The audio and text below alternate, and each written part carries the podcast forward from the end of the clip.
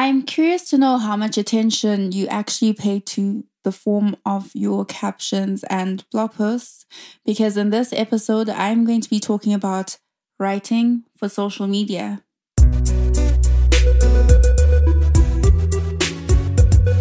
Welcome to the Created Creative podcast, where you get business tips for your creative hustle and learn how to use marketing and branding to help you create and grow an authentic brand with me, your host, Anisu Chukumba.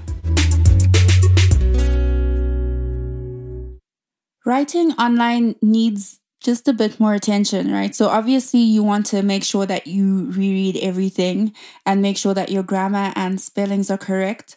But there are a few things that you actually need to pay attention to that will help your audience carry on reading or even just help them read whatever it is um, and help them find what they might be looking for in in the text that they're looking for something, right?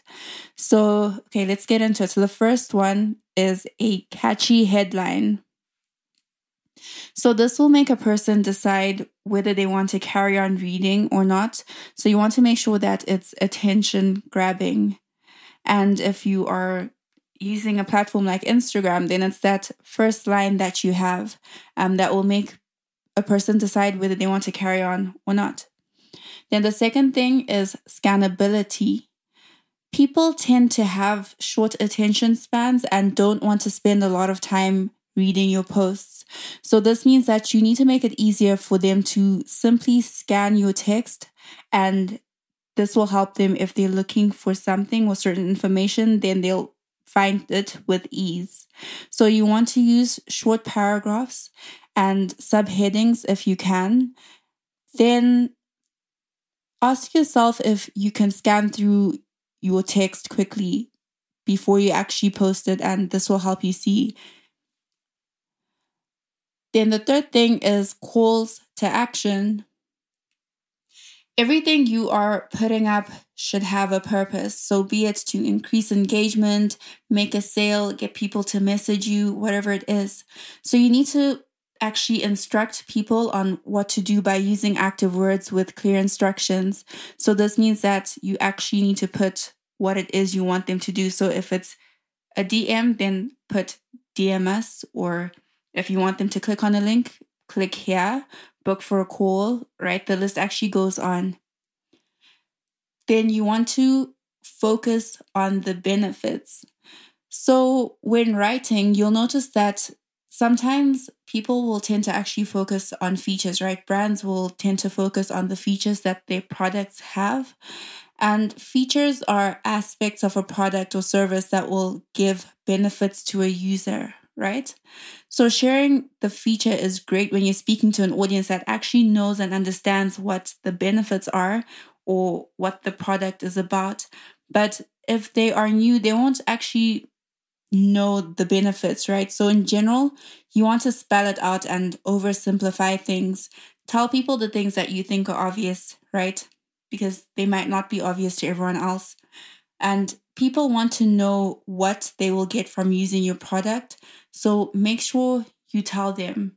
So tell them the benefits that they will get or the transformation that they'll get from working with you or from buying your products.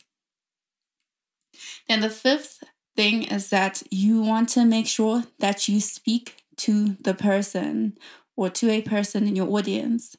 So you want to speak to a person instead of at them, right? Remember that social media has become very conversational by virtue of um, both parties being able to communicate. So it's not the same as, um, let's say, a billboard where someone will see it and then that's it.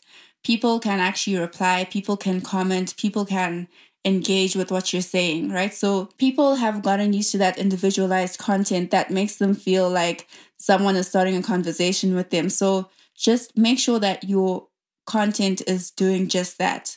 So this won't only apply to your short form content like your captions, right? But even a description box if you have a YouTube channel, for example, you just want it to be directed to a person so that they actually think, you know what, this was actually written for me and this is me. And then they will actually then engage with it because they can relate to it. So, if you've found this episode useful and these tips useful and want to know when I post new content, then do subscribe and please leave a review because I'd love to know what you think about the podcast. So, friends, thank you for listening to this podcast. Please leave a review and make sure you subscribe so you don't miss any new episodes. Also, if you would like more information or would like to work with me, head on over to my website www.thecreatedcreative.com. Until next time.